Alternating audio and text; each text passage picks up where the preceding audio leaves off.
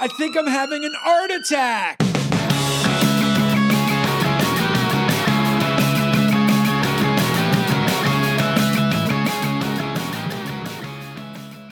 What's up, everybody? Welcome to another episode of Art Attack with your host, art historian with multiple degrees. I'm two masters and a middle, and a middle, what'd you say it was? and an MPhil, an MPhil of knowledge, Lizzie Daston, and me, your other host, your co-host, Jason Boa.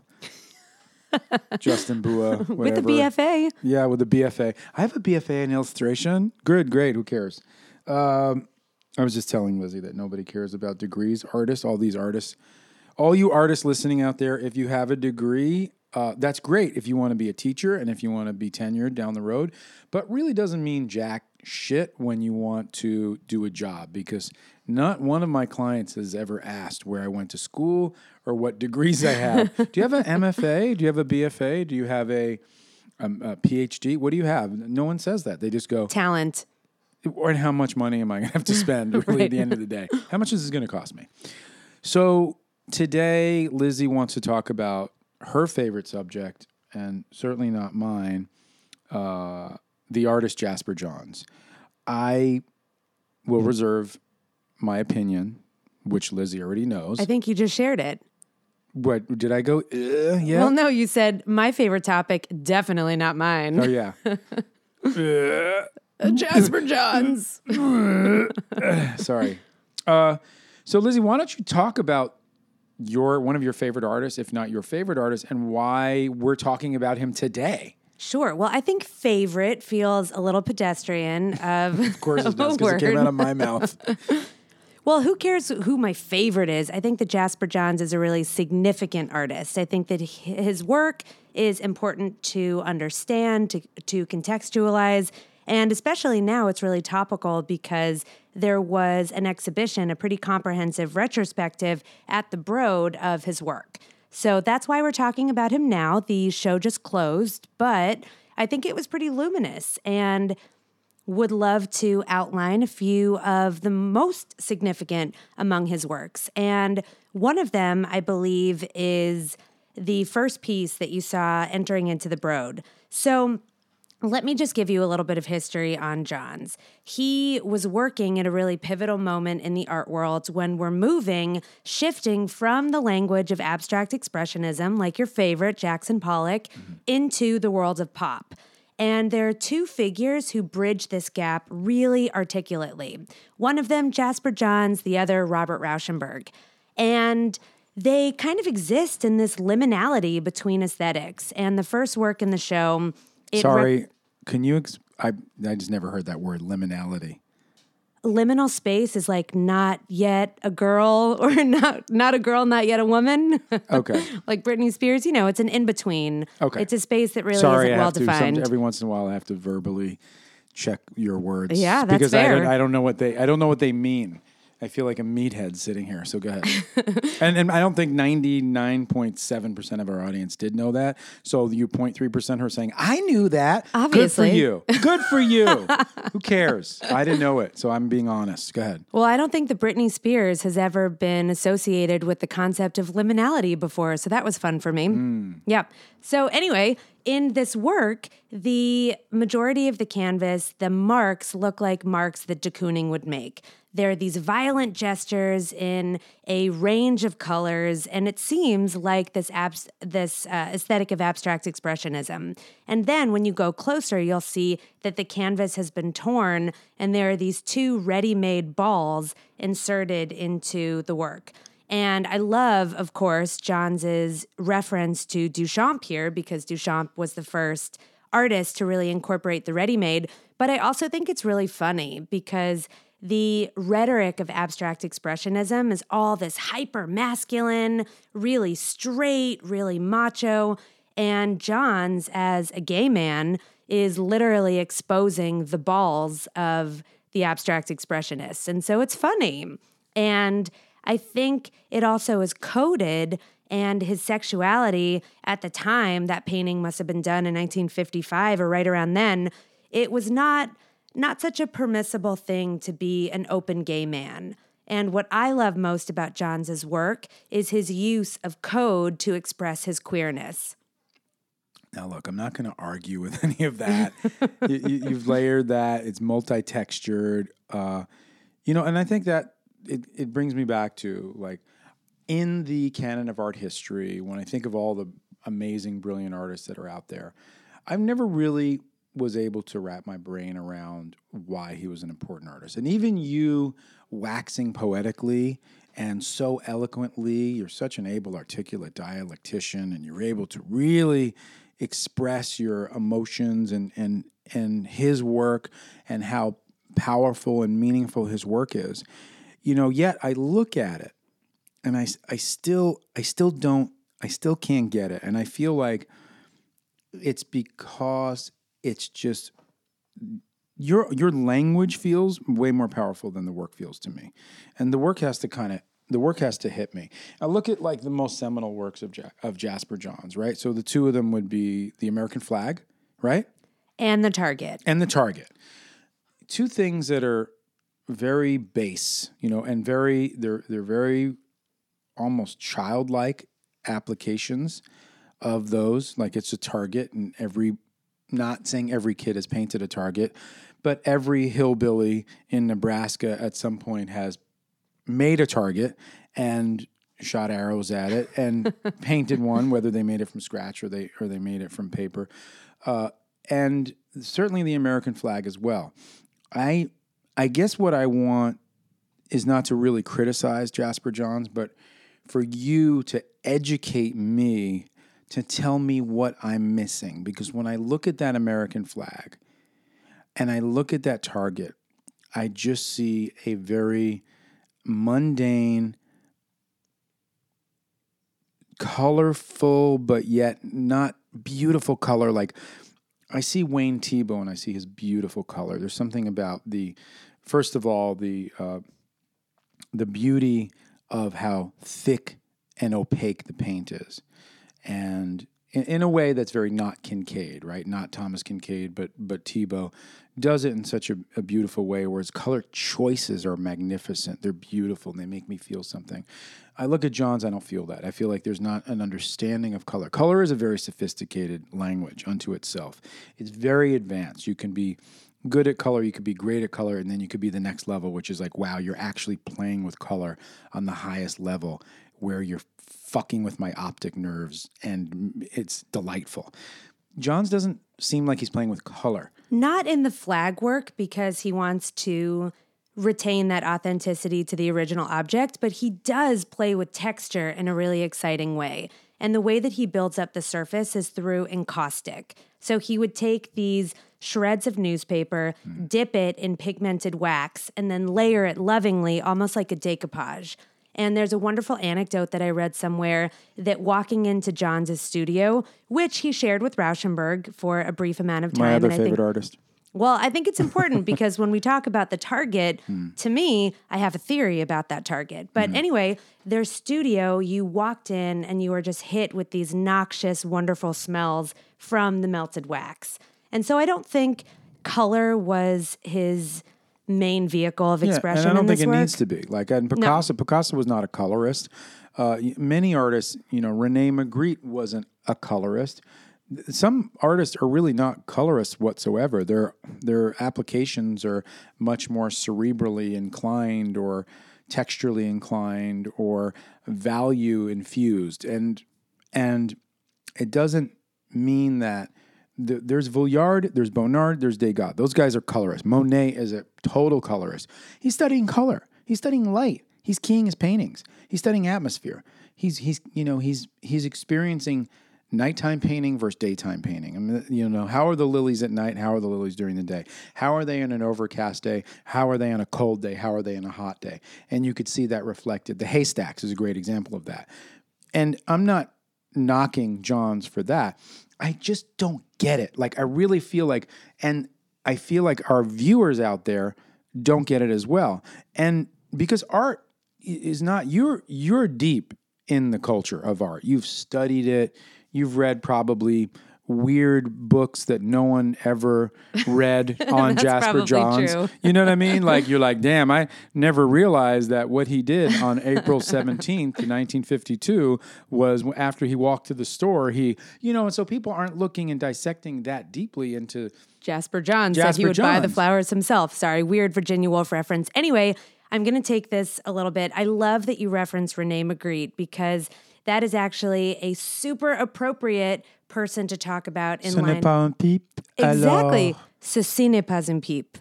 Mais oui, je suis pas français, évidemment. Oh, wait. Un peu. So, anyway, for those of you who have seen that painting or don't know that painting, Magritte is a European surrealist painter, and he did this one incredibly smart work. Well, he did many, but this is my favorite. It's a painting of a pipe with the text below it, Ceci n'est pas un pipe, which means this is not a pipe.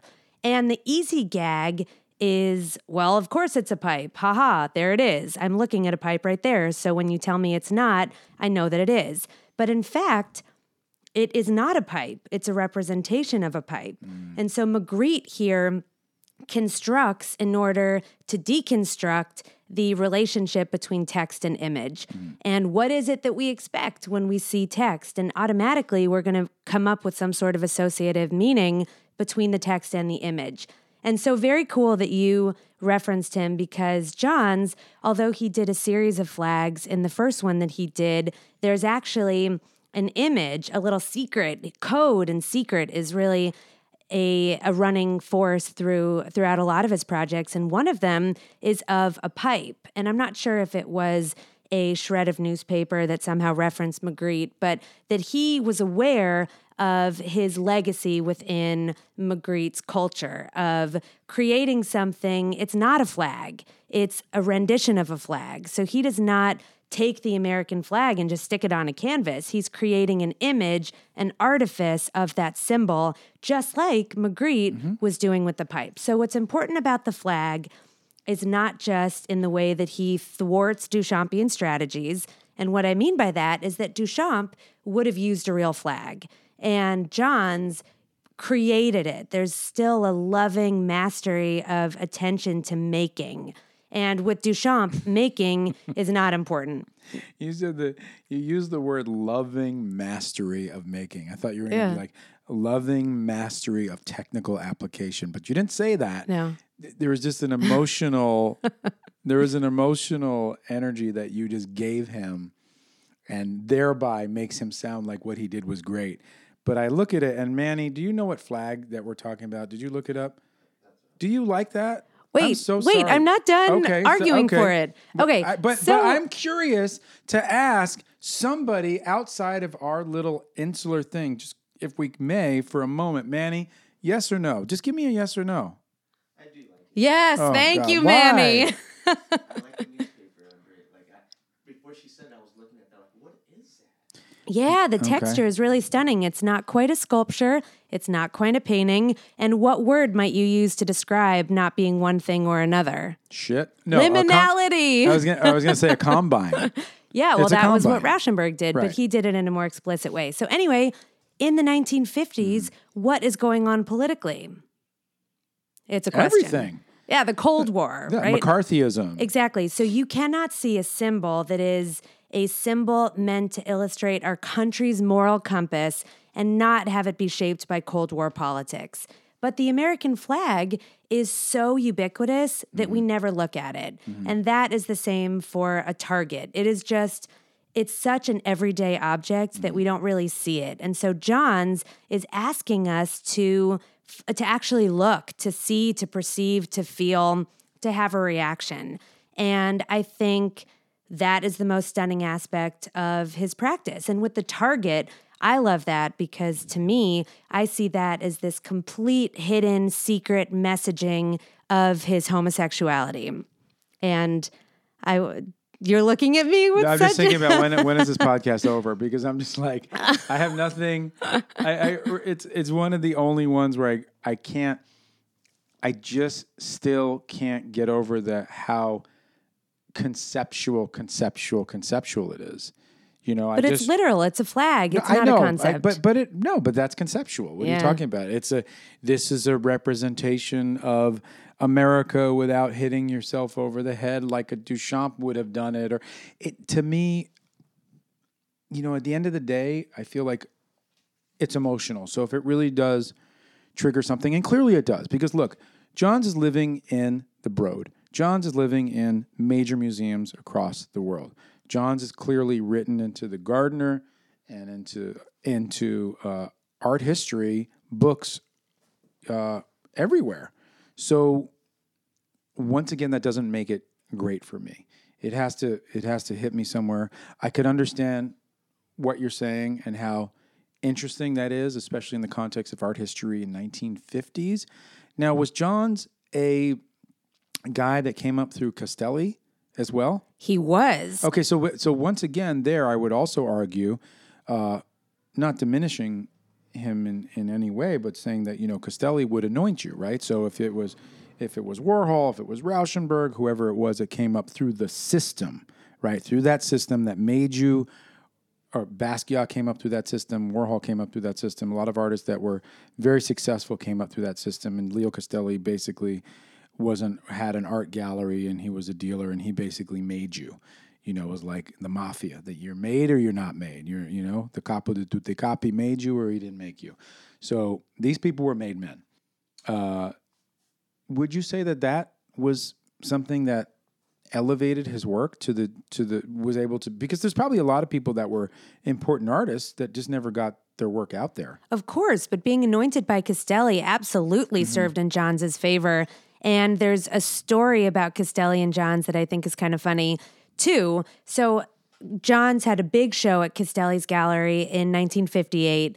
And of all the works shown in that space, only two didn't sell. Hmm. One was a white version of the flag that Johns kept for himself, and another was a target with all of these various faces, or it's one face and then various cast body parts on the top. And so to me, that really begs the question what made that particular work so unfit for purchase? And we can go back to that if you if you want, but to reiterate and reinforce your point about Castelli's his judgment of an artist as really launching their career.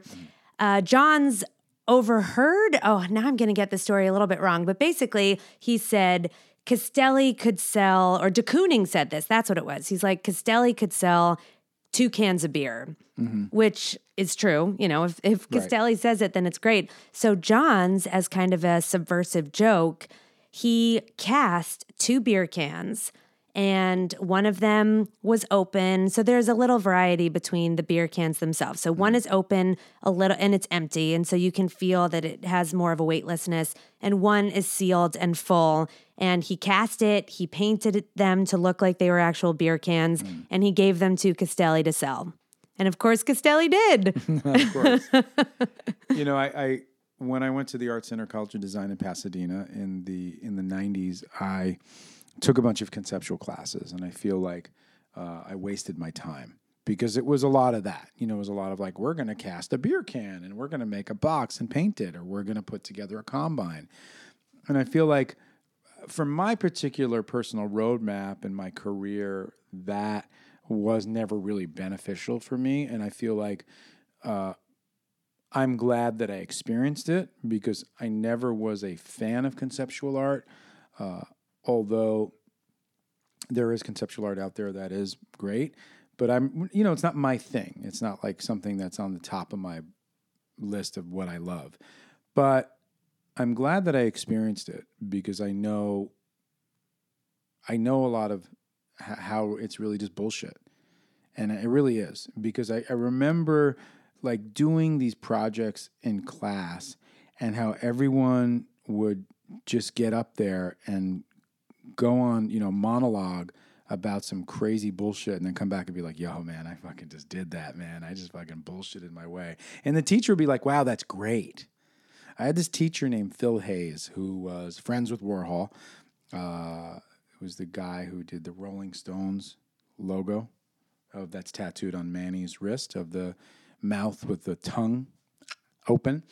And he spoke like this, and he would just he had this guy that he loved. His name was James Fish. He became a pretty substantial artist. I know when he left arts, I don't know what happened to his fine art career, but he would he would he would just love you to just go crazy and talk about the craziest, make these analogies and and metaphors and, and and draw from things that weren't even true, but you could sell them or not sell them. I feel like that's how Leo Castelli had the power of influence, where he was probably had the gift of gab, a silver tongue, and he was able to manipulate the buyers. And I feel like Phil Hays was teaching that to his students. And he had one student named James Fish. And James, why don't you get up and talk about your show? He sounded like Thurston Howell from Gilligan's Island. He was like, I want James to talk about this piece. This piece is just riveting. It's changing the game right now. just James, just get up there and just, just do your thing. Just go.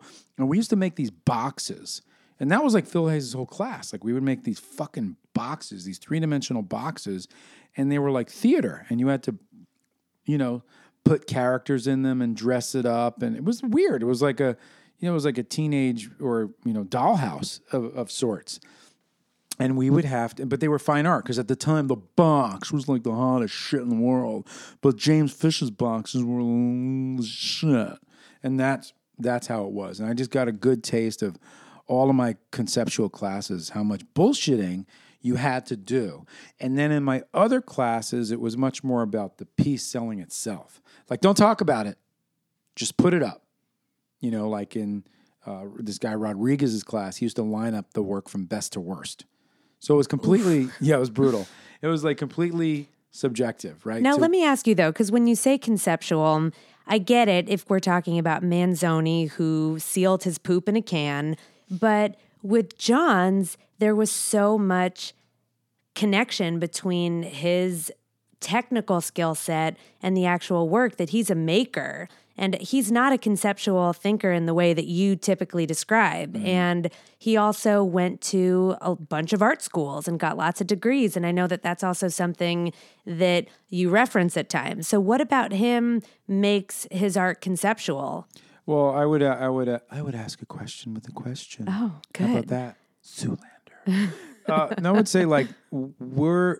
I don't even know what is his background of art training. Do you know?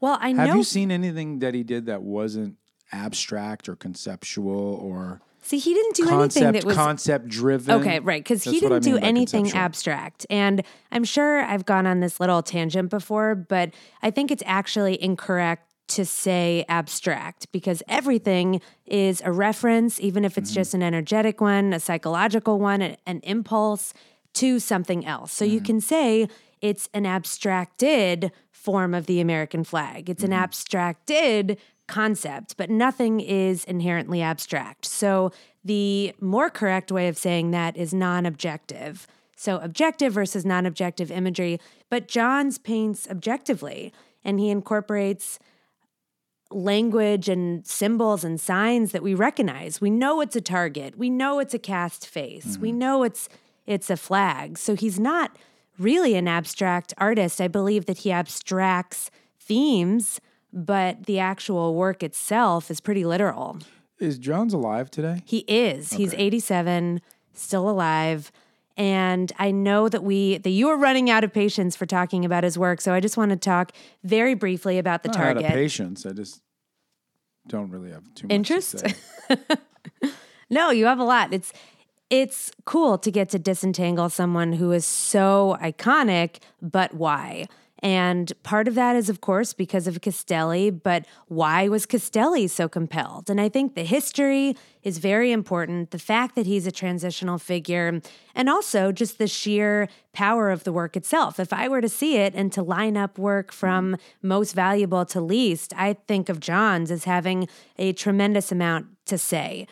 And for me personally, what's most interesting that he speaks of is this experience of being a gay man in the 1950s mm. and feeling like he had to hide the relationship that he had with Rauschenberg.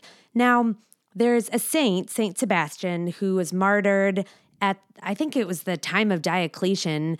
And the way that he was killed was that, or he actually didn't die from this. Anyway, the way that he was martyred was by being tied to a tree And and, shot repeatedly with arrows. Mm-hmm. Exactly. And many artists have depicted Saint Sebastian. Mm-hmm. And St. Sebastian has become an appropriated symbol for the queer community. Mm. And I think this is probably because of the look on his face is kind of ecstatic, mm. kind of painful. And also, he is penetrated by multiple phalluses, mm. right? So these are experiences that I think the queer community can relate to. And what is a target if not a reference to the act of penetration by a phallus? So I think that Johns oh, A lot of reading into it. I, I actually don't mean, think it's that big of a stretch. Target could be the you know the core of your of humanity. It could be the What is a target if not a reference to archery and maybe drunken do- uh, darts in a bar? you don't what- have to be drunk to play. Whatever. Darts, All right, fine. So darts and archery and me being drunk. But I mean, a target is, you know, once again, we're getting into a very esoteric conversation that we could go, we could talk about that infinitely. You know, a target to my heart, a target of conviction, a target of anything. So I hear you. I'm not discounting. Uh, I, I'm, I like, you know, when I look at Warhol in, in retrospect, I, I like Warhol. I think Warhol's an important artist in the context of art history. And, and you go back 2020 hindsight, you see how his work influenced and how it was really such a great reflection of how horribly superficial uh, and materialistic our culture was. You know what I mean? Like there's some to me I grab I get so much from that. And and I'm not saying that I'm completely closed-minded to not seeing that, but I I don't feel it. I think feeling it is so important for me. And I didn't feel Warhol either, by the way. And I don't feel Rene Magritte either. I don't feel like he's an emotional artist. I think he's an intellectual artist. He's a cerebral artist. He makes you think. He takes you, you know, from one dimension into another, you know, in a in an lysergic acid kind of way. But I don't feel like he's a supreme, powerful, emotional painter that I like. The, the guys like Edvard Munch or Toulouse-Lautrec, who were to me bringing me into an emotional stratosphere that's heart centric. I feel more inclined to those artists. So that's a personal taste. But then I can appreciate Warhol. I can appreciate Magritte. I could appreciate uh, Grant Wood. I could appreciate those kind of artists too that aren't as um, don't have as much emotional conviction. I look at Johns and you could read anything into it and it's my subjective upbringing and, and my perspective that tells me that i'm not feeling that. And maybe if i looked at it and i was really high one day and i just kind of like just absorbed the painting maybe i would find something there for me. But i've read the art history books on johns. I've seen johns in person. You're telling me about it and it, it sounds really great. It really does. It sounds like he's an important artist. But i'm but i'm still No, but it's that it. visceral exchange that you don't really feel. And to me, what gets you into more of a heart space than your feelings about your country and your feelings about a love that dare not speak its name. So to Mm-hmm. me, that's just the most emotional, the most vulnerable. And the fact that he couldn't create any sort of homage to the relationship that he was in Mm-hmm. Of the conditions of the time. That Yeah. to me is really tragic and upsetting. The fact that he would That's- have to code. absolutely Yeah, so to me that's emotional. It is also cerebral. Absolutely. But you know the story. But Sure. you see, you're not telling me that you are seeing the art at face value and you're you're getting that. You have to know the backstory, and that's the issue with with abstracted art, conceptual art. Oftentimes, is you have to be you have to be in the know. You have to be in the know of knowing the story in order to get a bigger story. So that's fine because All right, well now we're all in the know. Now you're in the know. So does this change your perception a little bit of Yes. Johns' work? Yes, it does. I think it does. I think it does. I think uh, it doesn't hit me personally, but but I but I value his experiences, and and I think that you know I could feel you know, that isolation and and uh, just the pain and suffering of not being able to express who you truly are, and if it's coming out subtly as a as a bullseye or in Amer- or in your work whatsoever, that's something I can appreciate. I'm not looking at it still going, "Wow, I love that painting." But you know, once again, it comes down to most people are getting the American flag because it goes well with the couch. You know what I mean? Like I don't think anybody knows the story. Like many people don't know the story like you do, but Manny had a visceral reaction to it. Well, and he likes it because he thought it was cool. Was it something that you would hang in your couch over your? Yeah, because at the end of the day, it's still an American flag. And when I was on the United States Stamp Committee, I could tell you we did flag American flags nonstop, all all day long, every day. We just did American flags. Did you ever do Johns as American flags? I don't remember. I I don't. Oh, you should. I don't know if it's possible until he's dead. If you're representing him, he has to be dead first in, in order for a certain amount of time before you can do it. Except if it's in another country, because my grandfather was on a stamp in Ghana. Super random, but Uh huh. yeah, but maybe it's different if it's his work and not a, his it's- it- image. there's there's a there's a window of time where you you have to be past. Uh, I, I think in order to be on a stamp, there might be an exception to president, and there's certain people that came very fast, like Maya Angelou came very fast. Uh, but then that the rules changed after her stamp. Uh, besides, there was a lot of con, you know confusion about that quote. That wasn't her quote. It turns out, so that was a whole nightmare, and that's why there has to be time that elapses in between so that the skeletons come out of the closet. So you can't do a stamp right away just in case. There's a just in case factor. The shit's all fucked up and things come out, not good. All right. Well, there you that- go. okay. Well, look, guys, uh, whether you agree with me and you're not really necessarily a fan of Jasper Johns' work, the story is very interesting. His, his life is interesting, but you have to look into these things yourself. Like Lizzie, Lizzie loves him, and that's great. And she knows a lot about him, a lot more than I do. I'm acting from a much more uh, just seeing, experiencing point of view without too much information. Obviously, I've read things about Johns and art history books about him, and I've seen his work and I've talked about his work, but I probably haven't read the 80,000 books that Lizzie has on Jasper Johns and his life story. But who cares? You need to experience it yourself. And if you care about art and you love art, look Jasper Johns up and write us and tell us do you like it? How do you feel about it?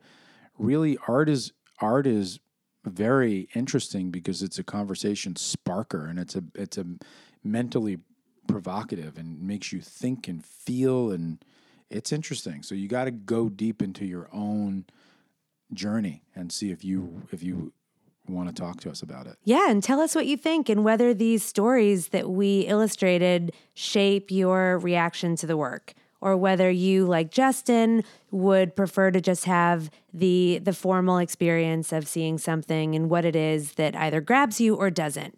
So keep us in the loop and thanks for listening and thank you to our sponsor Tommy John. I love your underwear. So happy that you launched female a female line because it was awkward that I just kept on wearing men's underwear. And uh, check out TommyJohn.com and make sure that you enter Art Attack as a promo code for a magical 20% off. Yeah. Peace. Until next time.